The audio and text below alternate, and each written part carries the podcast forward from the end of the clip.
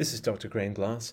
I'm a plastic and craniofacial surgeon based at Sidra Medicine, Doha, Qatar, and an associate professor of clinical surgery at Weill Cornell Medical College.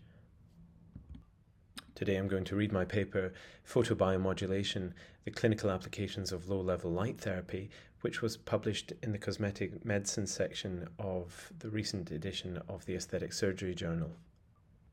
The rationale for this paper is that an increasing number of my patients are asking for my opinion on uh, light based skin rejuvenation, which is certainly something that has gained a lot of traction in uh, the non surgical aesthetics industry uh, of late. And I think it's really important that as clinicians we understand the rationale behind these therapies so that we can engage with our patients and advise them accordingly. Paper begins as follows Abstract background Low level light therapy is a recent addition to the pantheon of light based therapeutic interventions. The absorption of red and near infrared light energy, a process termed photobiomodulation, enhances mitochondrial ATP production, cell signaling, and growth factor synthesis, and attenuates oxidative stress. Photobiomodulation is now highly commercialized, with devices marketed directly to the consumer. In the grey area between the commercial and therapeutic sectors, harnessing the clinical potential in reproducible and scientifically measurable ways remains challenging. Objectives the aim of this article was to summarize the clinical evidence for photobiomodulation and discuss the regulatory framework for this therapy. Methods a review of the clinical literature pertaining to the use of low level light therapy for skin rejuvenation, facial dyschromias, acne vulgaris, wound healing, body contouring, and androgenic alopecia was performed. Results a reasonable body of clinical trial evidence exists to support the role of low energy red and near infrared light as a safe and effective method of skin rejuvenation, treatment of acne vulgaris and alopecia, and especially body contouring. Methodologic flaws, small patient cohorts, and industry funding mean there is ample scope to improve the quality of the evidence. It remains unclear if light emitting diode sources induce physiological effects of comparable nature and magnitude to those of the laser based systems used in most of the higher quality studies. Conclusion Low level light therapy is here to stay. However, its ubiquity and commercial success have outpaced empirical approaches on which solid clinical evidence is established. Thus, the challenge is to prove its therapeutic utility in retrospect. Well designed, Adequately powered independent clinical trials will help us answer some of the unresolved questions and enable the potential of this therapy to be realized. Light and skin aging. As we age, so inevitably does our skin. Intrinsic skin aging occurs as a result of the relentless passage of time, whereas extrinsic aging arises as the cumulative result of our environmental exposures. With age, progressive loss of telomere length leads to cellular senescence and a failure of cell mediated tissue regeneration, the histopathologic manifestations of which include thinning of both the epidermis and dermis, flattening of the rete ridges, and decline in synthesis of type 1 collagen. Changes in soft tissue volume and distribution and in the structure of the skeletal framework lead to age associated facial aging. Concurrently, extrinsic changes manifest as loss of tone and elasticity caused by fragmentation of collagen, elastin, and anchoring fibrils, induced by alterations in the ratio of matrix metalloproteinase to metalloproteinase inhibitor expression, loss of extracellular matrix glycosaminoglycans, and pigmentary variations due to localized changes in melanocyte and melanosome activity. The basis for extrinsic aging is free radical damage to nuclear and mitochondrial DNA, cellular proteins, and cellular and mitochondrial membrane lipoproteins, causing apoptosis and necrosis. Modulating these manifestations of aging is both a societal preoccupation and a growth industry, projected to be worth $10 billion annually within the next few years. The use of light as a therapeutic intervention is an ancient concept. In its modern incarnation, light therapy probably began with selective use of ultraviolet radiation to treat lupus vulgaris, an innovation for which the Nobel Prize for Medicine was awarded in 1903. Recently, low level light therapy has been added to the pantheon of light based therapies. This type of therapy is based on photobiomodulation, a cascade of clinically and aesthetically beneficial cellular responses to non ablative red and near infrared light. Before we evaluate the clinical evidence for the use of low level light therapy, we will first examine this option in the context of other light based therapies utilized by aesthetic surgeons and practitioners. Lasers. Over the past 30 years, lasers have become a well established method of energy delivery to the skin for the purpose of inducing the tissue repair cascade, photorejuvenation. The therapeutic utility lies with the specificity of the monochromatic light for a specific photoacceptor molecule, chromophores. Additionally, the light is monophasic, collimated, polarized, and coherent, and these features may confer additional photobiomodulatory advantages.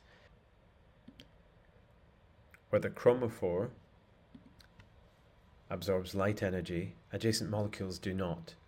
When the chromophore is water, the major constituents of cell cytoplasm and extracellular matrix. Cell lysis and protein denaturation induces an immune response and hence the wound healing cascade. Ablative laser rejuvenation, for example CO2 laser treatment, results in loss of the epidermal barrier, whereas non-ablative laser rejuvenation, for example the ND-YAG laser, penetrates the dermis without disturbing the overlying epidermis. Pigment, ephelides and lentigines, and hemoglobin, telangiectasias, may also be targeted specifically. The efficacy of laser photorejuvenation is well supported, but traditional lasers are expensive and subject to stringent regulation, making them suitable only for use in a clinical setting. Moreover, a narrow beam width limits their use for the rejuvenation of large surface areas unless directed by an experienced practitioner. Intense pulse light the traditional non ablative alternative to laser resurfacing is intense or intermittent pulse light IPL therapy, which uses pulses of high energy polychromatic light to heat target tissue. Filters are sometimes used to achieve a degree of selectivity for target chromophores. Again, the theoretical principle is based on photothermolysis, but IPL, delivering light at wavelengths of between 500 and 1200 nanometers, exhibits less chromophore selectivity than monochromatic lasers, even when filters are used, and relies on the fact that the chromophores may effectively absorb light energy within a range of wavelength either side of their absorption peak. IPL, filtered to selectively remove light at shorter wavelengths and delivered at a fluence of 30 to 60 joules per square centimeter, has been shown to be efficacious in the management of superficial rhytids and vascular lesions. The perceived advantages of IPL over lasers include versatility of clinical use owing to the use of different filters and the large footprint enabling swift coverage of large surface areas. The disadvantages include the lack of chromophore specificity. IPL has also found favour when used in conjunction with topically applied or systemic photosensitizers, which accumulate in target tissue and are activated by changes in molecular structure following absorption of light energy. This technique is the basis for photodynamic therapy or PDT. Low level light therapy.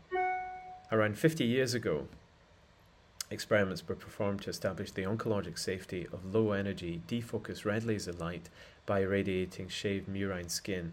The investigators found no evidence of neoplastic changes, but did observe an unexpected acceleration in subsequent hair regrowth. The same group later observed enhanced wound healing in various wound models following irradiation with defocused red laser light. Subsequent in vitro experiments reported enhanced cell proliferation following irradiation. In the 1970s, 80s, and early 90s, Karu and colleagues undertook much of the experimental work that was crucial in unraveling the physiological mechanisms responsible for these findings. They established that activation of cytochrome C oxidase boosts mitochondrial mitochondrial ATP uh, production, which in turn enhances the metabolic activity of the cell. Simultaneously, regulation of the reduction oxidation redox state of the intracellular microenvironment favors the expression of genes associated with tissue regeneration and repair. Immune modulation ensures a coordinated regenerative effort. Crucially, these processes take place in the absence of inciting tissue injury, photothermal effects, or photoacoustic effects. Simultaneously, the National Aeronautics and Space Administration NASA was at the forefront of the development of light emitting diodes with near monochromatic light at the red 670 and 720 nanometers and near infrared 880 nanometers end of the visible spectrum. Initially designed for plant growth experiments in space, these LEDs were also found to enhance cellular proliferation in vitro and improve wound healing in a number of experimental and clinical studies. These findings led to speculation that LEDs might be used not only to minimize tissue atrophy among astronauts at zero gravity, but might also be employed as an alternative source of light for photorejuvenation. Today, low level light therapy, being the method by which photobiomodulation is induced, is in widespread use. As with IPL before it, it has taken many years for the therapeutic potential of photobiomodulation to become generally accepted, and controversies remain. Because LEDs operate at power levels below that which is considered by the FDA to constitute a medical hazard, they have not been subject to therapeutic device regulation, and this has paved the way for the commercial exploitation. The number of controllable variables, including wavelength, spatial coherence, polarity, which is the geometric orientation of the light wave with respect to the direction of travel, pulse structure, fluence, the total energy per unit area, irradiance, the energy density, and exposure frequency have rendered low level light therapy challenging to study through clinical trials and systematic reviews. A great deal of preclinical research has now been done to optimize these parameters. To summarize, the physiologic potential of photobiomodulation cannot be harnessed by light at one wavelength alone. Red and near infrared light is associated with the proliferation of a number of cell lines across different species. The optimal fluence is probably no greater than about 4 joules per square centimeter. When it contacts tissue, coherent laser light produces an event known as speckle, and the resultant polarization phenomenon allows light to be absorbed by deep tissues at intensity threshold sufficient to initiate desirable biochemical cascades. Speckle and polarization do not arise with LED illumination, and this has led some to postulate that low level light therapy delivered by laser light is more effective when the target lies deeper than a few millimeters. Studies examining the polarity of light have yielded some interesting data but polarity and coherence remain intimately connected, and there is not yet enough experimental evidence to inform clinical practice. A diagrammatic summary of the physiological effects of low level light therapy is shown in Figure 1. Figure 1 Diagrammatic summary of the effects of red, near infrared, and blue light on epidermis, dermis, sebaceous glands, hair follicles, and subcutaneous fat. The diagram demonstrates that red and near infrared light have effects on melanosome regulation, the recruitment of fibroblasts, the synthesis of growth factors, inflammatory modulation by the inhibition of COX2 mediated prostaglandin synthesis, nitric oxide mediated vasodilation, the recruitment of cells of innate immunity, and the recruitment of cells of adaptive immunity, while blue light induces nitric oxide mediated vasodilatation and free radical toxicity to Propionibacterium acnes. The commercialization of low level light therapy. There are many commercially available LED devices for skin rejuvenation. Some of these systems are designed for clinical use, although the majority have been marketed directly to the consumer for domestic use. Most have proprietary elements or innovations to differentiate them from their competitors, an exhaustive list is beyond the scope of this paper. See supplemental table. The efficacy of low level light therapy has been investigated by way of preclinical proof of concept studies and clinical trials for a number of indications of interest to plastic and or aesthetic surgeons. A review of the literature was conducted as described below. Methods a list of therapeutic indications for low level light therapy was established by literature review performed by the author and repeated by two librarian colleagues as per acknowledgements. Thus, three independent searches were performed. Discrepancies were handled by the sole author, who made the final decision on source inclusion. The search was conducted with Google Scholar, PubMed, Ovid Medline, the Cochrane Database of Systematic Reviews, and the Cochrane Controlled Trials Registry, search June 6, 2020. For each indication of relevance to plastic and or aesthetic surgeons, the literature was examined to establish the existence or otherwise of proof of efficacy in principle and peer-reviewed clinical evidence of efficacy and or safety. In each case, the parameters of light were noted, including the source, the wavelength effluence, as well as the characteristics of the study, including participants, therapeutic protocol, objective outcome measures, and findings. Synthesis of the evidence took the form of a narrative review, as the source data were too heterogeneous to be able to draw meaningful conclusions from systematic review methodology. For the same reason, it was not possible to conduct a meta analysis of the data for any indication. Exclusion criteria. Only low level light therapy was considered here. Focused laser therapy, IPL, and photodynamic therapy were excluded. Established or experimental uses for low level light therapy that fall out with the remit of plastic and aesthetic surgeons, such as psoriasis, joint pain, neonatal jaundice, and seasonal affective disorder, were also excluded. Low quality clinical trials that relied exclusively on subjective outcome measures were not considered. Results Low level light therapy for skin rejuvenation. Skin rejuvenation is the focus of much of the experimental and clinical evidence for light therapy. The experimental evidence for low level light therapy and skin rejuvenation can be subdivided into the evidence for collagen and extracellular matrix regeneration, regulation of melanogenesis, regulation of sebum production, perifollicular inflammation, and microbial activity.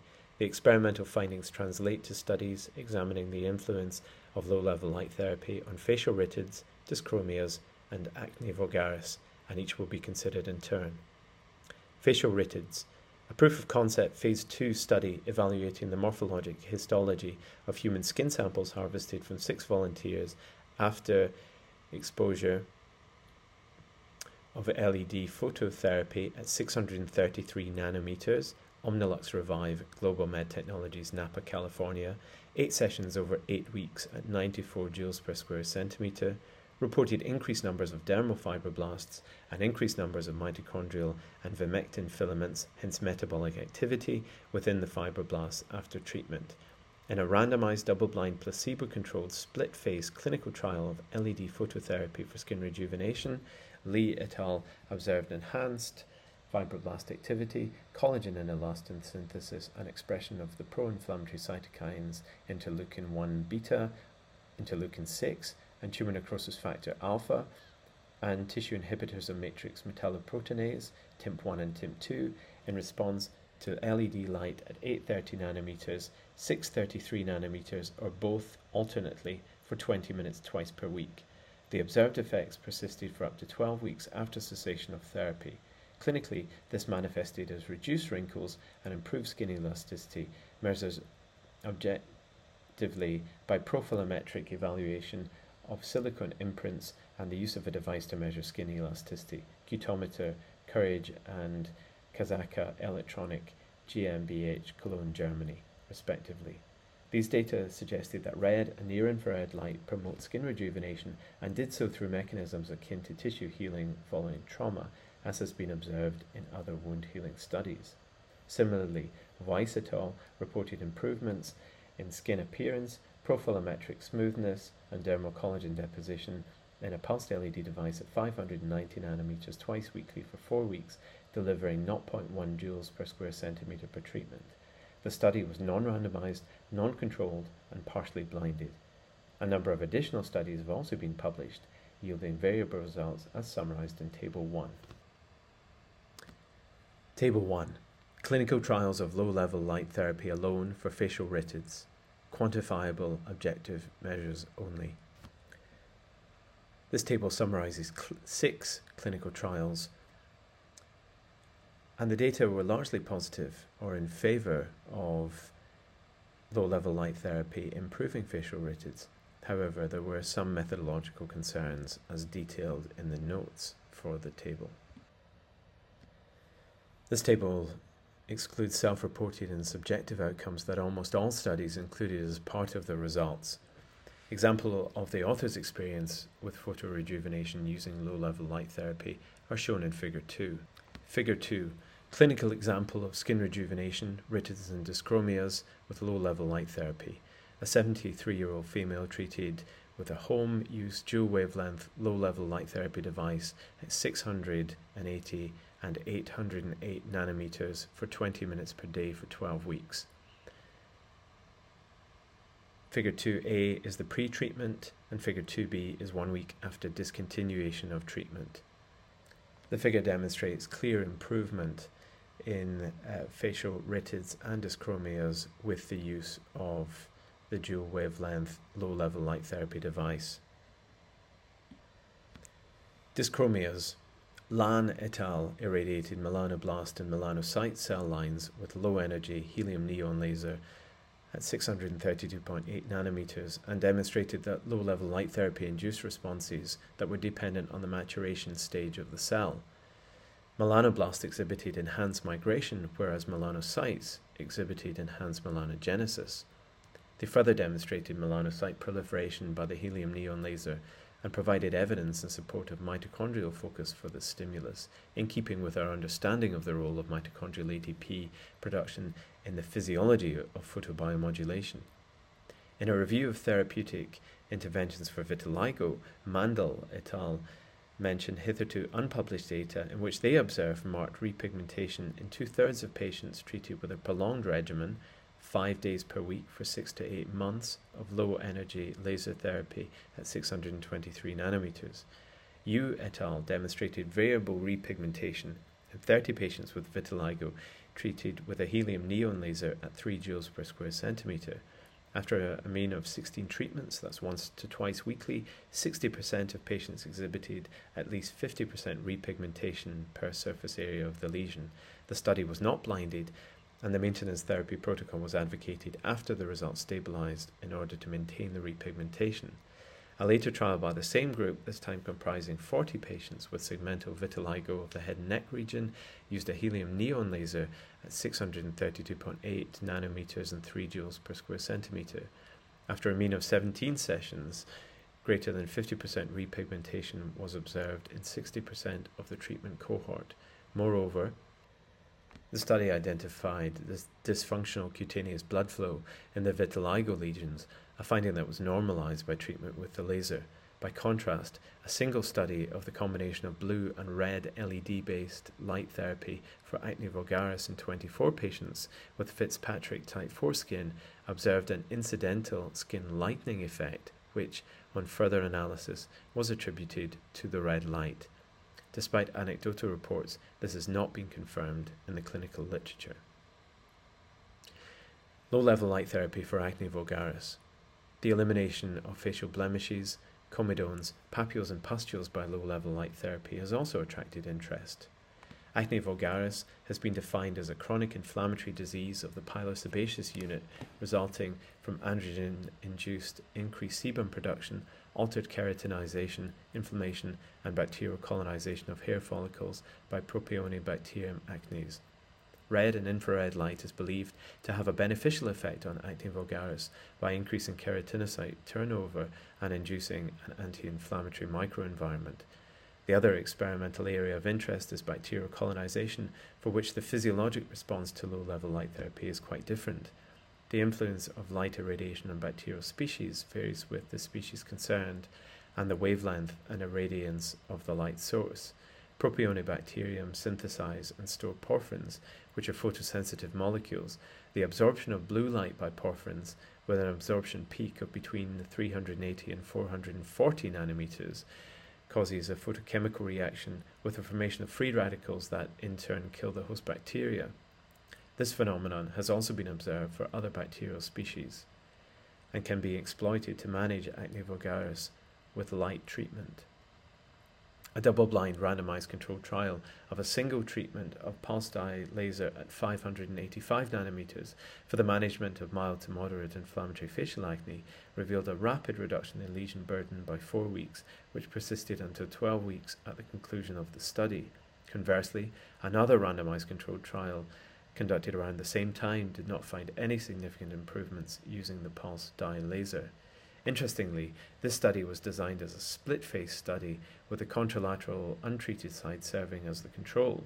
The authors observed improvements in both sides, which may have accounted for the lack of statistical proof of efficacy and perhaps hinted at generalized effects, including the effect of non ablated pulse dye laser on the growth and perhaps regional or even systemic expression of growth factors, including transforming growth factor beta 1. Some studies have also reported successful outcomes with a 532 nanometer KTP laser and a 1450 nanometer diode laser alone or in combination with the pulse dye laser. However, other studies have yielded equivocal or difficult to interpret results. A small, single blinded, randomized controlled trial of 26 patients and 15 controls with mild to moderate acne vulgaris reported that exposure to blue light at 414 nanometers every second day for 8 weeks resulted in a significant reduction in inflammatory lesions.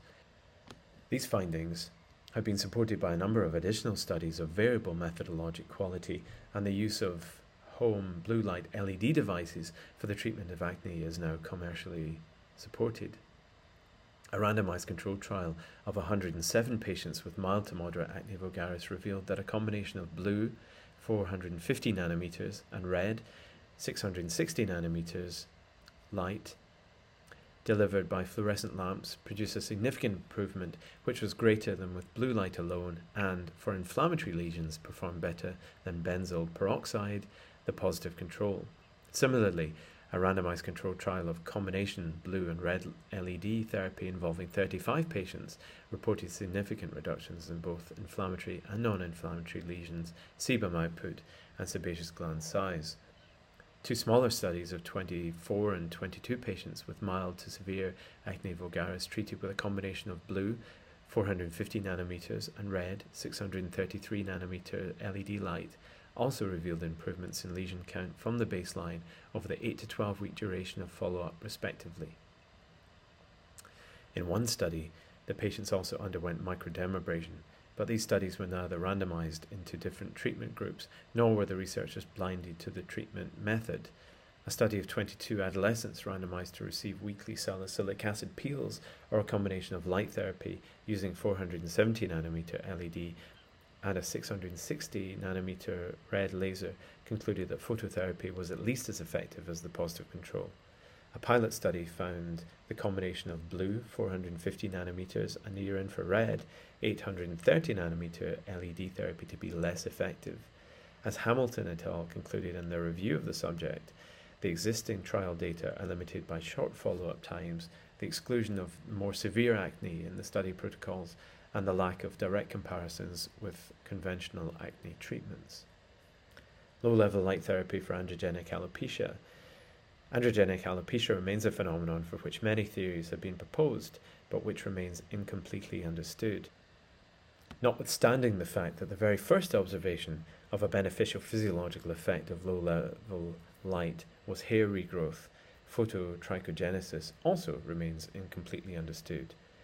The evidence for the use of low level light therapy in the treatment of androgenic alopecia has been reviewed several times, most recently in 2019 Liu et al. also performed a meta analysis of the study data, which included 11 randomized controlled trials from eight publications and a total of 667 test subjects, of whom approximately 40% were female. The reviews all reported that low level light therapy was efficacious in improving mean hair density and hair thickness with minimal side effects, and the meta analysis supported the claim of efficacy for mean hair density with no discernible gender difference. Interestingly, subgroup meta analysis suggested that a low frequency of treatment, so less than 60 minutes per week, was actually more efficacious. Although the results are encouraging, there was heterogeneity between studies. Although most studies use light at wavelength of 630 to 660 nanometers, some use dual wavelength devices. Total fluence also varied between studies. Moreover, Nine of the 11 randomized controlled trials were manufacturer funded, and seven of the 11 trials, one or more of the authors, had a direct commercial interest in the device being tested. In fact, the only study that declared no conflicts of interest was also the only study to report that subjective self assessment data yielded no significant difference in perception of change.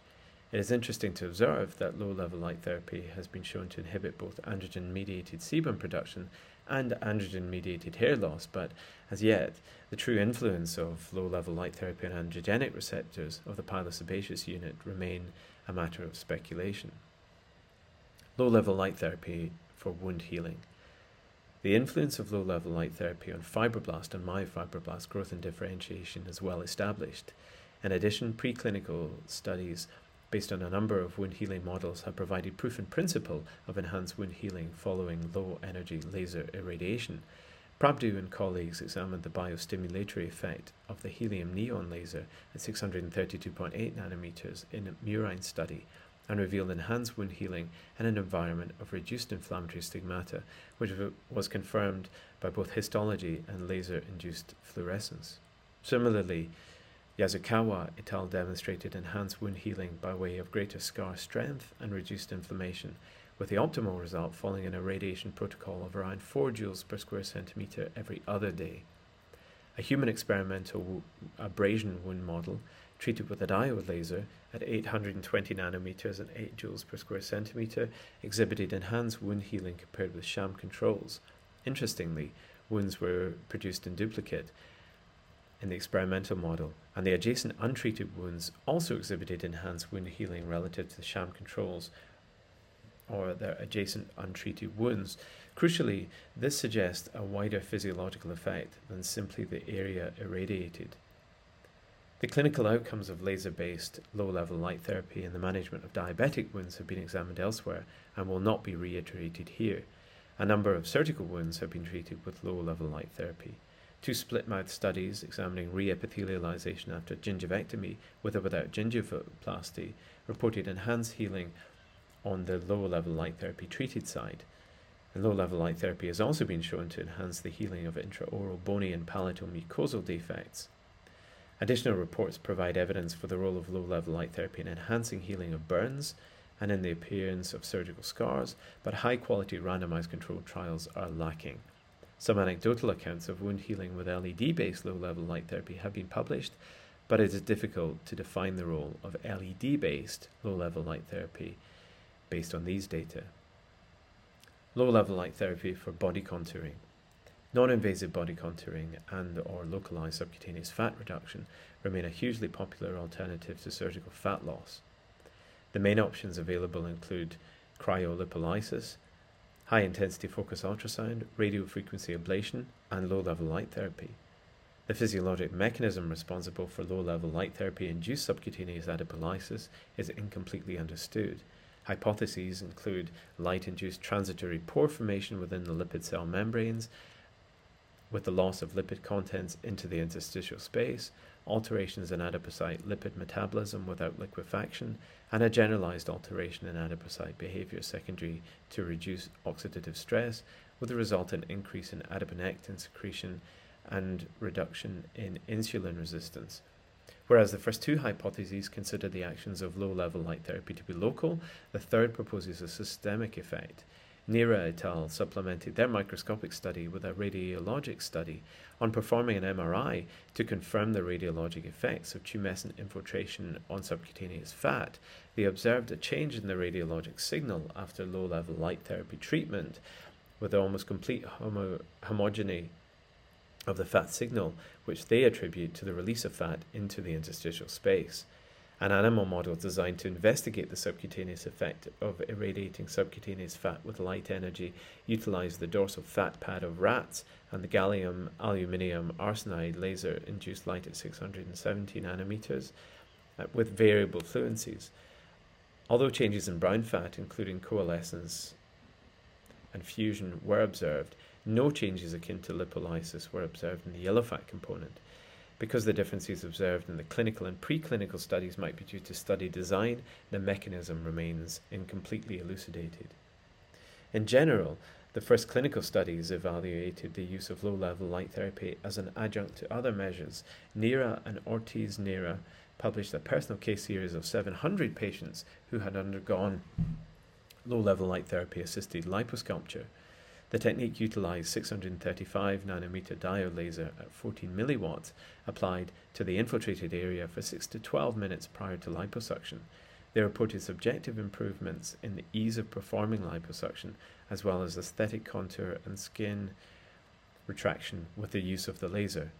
Jackson et al. performed a multi-center double-blind placebo-controlled randomized clinical trial of low-level light therapy assisted liposculpture. 70 patients were included. They utilized the Zerona laser, Erchonia Medical Inc., McKinney, Texas, emitting light at 635 nanometers and 14 milliwatts. When applied for 12 minutes preoperatively after tumescent infiltration, low level light therapy enhanced the ease of subsequent fat removal, reducing operative times and improved recovery. It should be noted that this is a fundamentally different technique from laser assisted liposuction, which uses a high powered ND YAG laser introduced through a cannula via fiber optic cable to directly vaporize fat. Low level light therapy has also been used as an independent, non invasive modality in body contouring. A summary of the clinical data is presented in Table 2. Table 2 Clinical trials of low level light therapy alone for body contouring, quantifiable objective measures only. This table summarizes the data from 10 clinical trials in which 7 report that the use of low level light therapy resulted in significant reductions in fat deposits relative to the controls, and three studies found no significant differences. A number of proprietary laser based low level light therapy devices emitting light at the red and near infrared end of the spectrum have been investigated for their effect on the subcutaneous fat deposits of the abdomen, buttocks, thighs, and arms by way of clinical trials and case series. Four randomized controlled trials, two large retrospective series, and one small prospective cohort study concluded that laser based low level light therapy was effective in reducing subcutaneous fat deposits whereas one randomized controlled trial and two small prospective split abdomen cohorts did not find any significant differences. Although industry funding and or methodologic flaws were common features of several of these studies, the evidence was overwhelmingly favorable. Interestingly, one study used LED-based light as the sham control. There remains a lack of evidence to support the role of LED-based low-level light therapy in body contouring.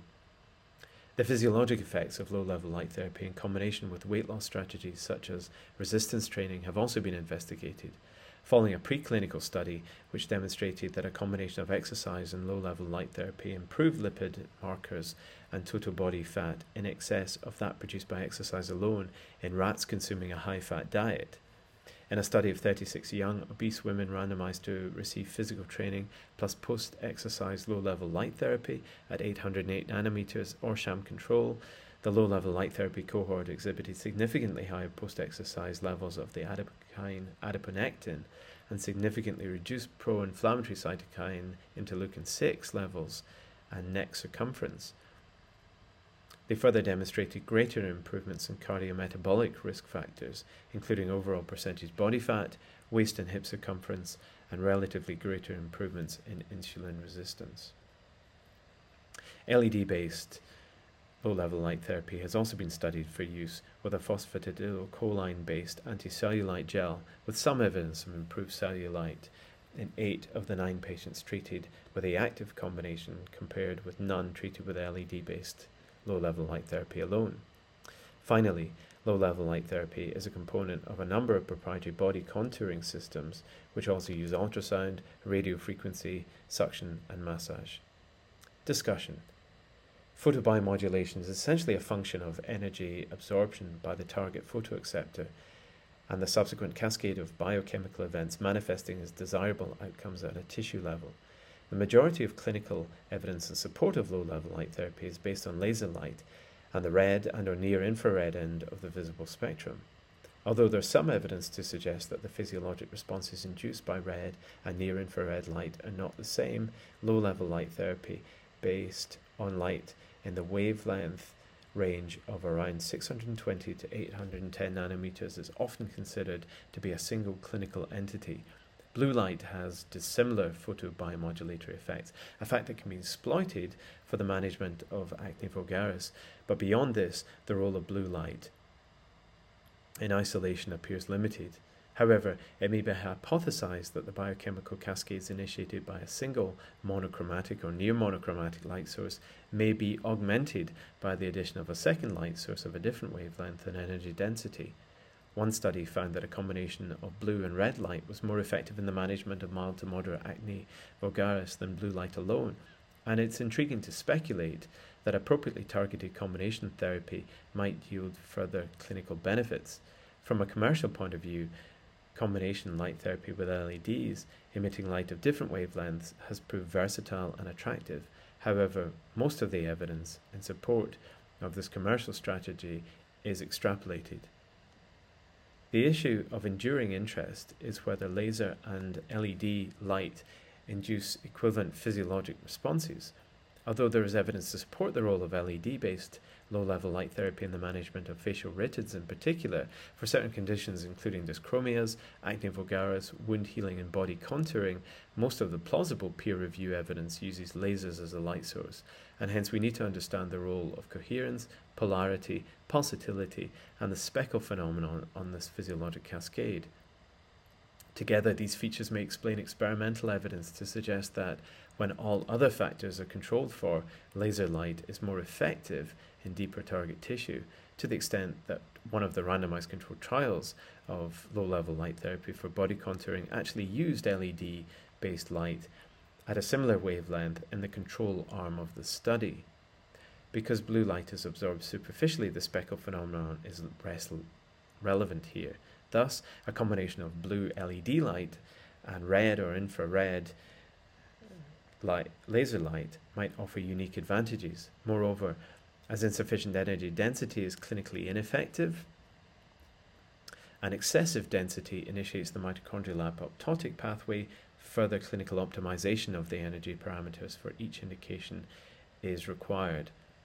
Although the physiologic basis of low level light therapy for facial rejuvenation acne vulgaris and wound healing are easy enough to understand within the paradigm of mitochondrial stimulation, ATP production, increased cell metabolism, and the maintenance of a constitutively anti inflammatory dermal microenvironment, the roles of low level light therapy play in body contouring and the treatment of alopecia deserve special consideration because they are incompletely understood. Several plausible explanations have been put forward to explain how low level light therapy interacts with adipocytes the physiologic basis for the use of low level light therapy in the management of alopecia may or may not invoke ATP production and upregulated cellular metabolism. Either way, there's work to be done for the science to catch up with the clinical demand. This paper has a number of limitations. The study represents an attempt to cover a huge breadth of the clinical literature in a single digestible source. As such, many of the nuances and developmental contexts have been neglected in favour of a strict focus on the best of the clinical evidence, although some of the pertinent preclinical data have been included to provide context. The preclinical examination is by no means comprehensive here. To put it simply, a vast body of preclinical work exists to inform our understanding of low level light therapy, and a comprehensive overview of these data would overwhelm the focused clinical message. Secondly, the clinical evidence is simply too disparate to submit to any meaningful meta analysis, hence the narrative structure of the review. Moreover, the quality of the source studies varied, but methodologic flaws, including controls, blinding, numbers needed to treat, confounding variables, and industry funding are common features of these studies we have at our disposal in attempting to draw meaningful conclusions. Additionally, for some of the therapeutic indications, such as vitiligo, the supporting clinical evidence is provided by a small pool of researchers and it would be more reassuring if these findings were replicated by others. Finally, the proprietary nature of low level light therapy devices used means that we're seldom comparing like with like when we use the umbrella term low level light therapy. Low level light therapy and the FDA. In the United States, the FDA has regulatory jurisdiction over medical devices and classifies them by risk into class 1, 2, 3, where class 1 devices represent the lowest risk. Class 3 devices require FDA approval, and this is a rigorous process requiring proof of efficacy and safety. Whereas Class 1 and 2 devices, which uh, encompass both LED and laser based low level light therapy devices, may apply for pre market approval, which also requires proof of efficacy and safety, or pre market notification, otherwise known as an 510K clearance, on account of Section 510K of the Food, Drug and Cosmetic Act of 1938, which is merely an acknowledgement that the device is substantially equivalent to similar legally marketed devices and does not require these proofs. Low level light therapy devices for body contouring were subject to a 510K clearance in 2011, As of 2019, 47 devices had FDA 510K clearance to be marketed for the treatment of androgenic alopecia. Although clinical and commercial sources alike refer to FDA approval in the context of low level light therapy for aesthetic indications, they do in fact mean FDA clearance. Conclusions Photobiomodulation by the non thermal irradiation of tissue with laser or LED derived light is backed by enough experimental and clinical evidence that it is here to stay. Red and near infrared light exhibits the potential to rejuvenate the skin, reduce focal adiposity, heal cutaneous wounds, and induce hair regrowth by upregulating cellular metabolic processes with enhanced mitochondrial ATP synthesis, differential gene expression, and the maintenance of a constitutively anti inflammatory dermal and pilosebaceous microenvironment. The addition of blue light induces bactericidal oxid- oxidation of porphyrin synthesized by Propionibacterium acnes residing within the pilosebaceous unit. Although clinical trials provide some evidence for efficacy, especially with regards to body contouring and skin rejuvenation, the clinical literature lags well behind the commercial exploitation.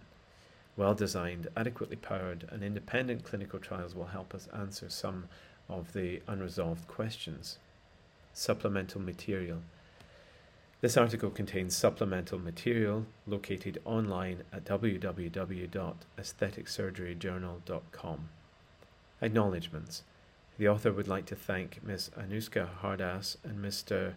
Abdul Suleiman, librarians at Sidra Medicine, for their invaluable help in performing literature searches and sourcing the papers used to compile the study. Disclosures Dr. Glass is a consultant for Lima Life, London, United Kingdom, a dietary supplement and wellness company. Funding The author received no financial support for the research, authorship, and publication of this article.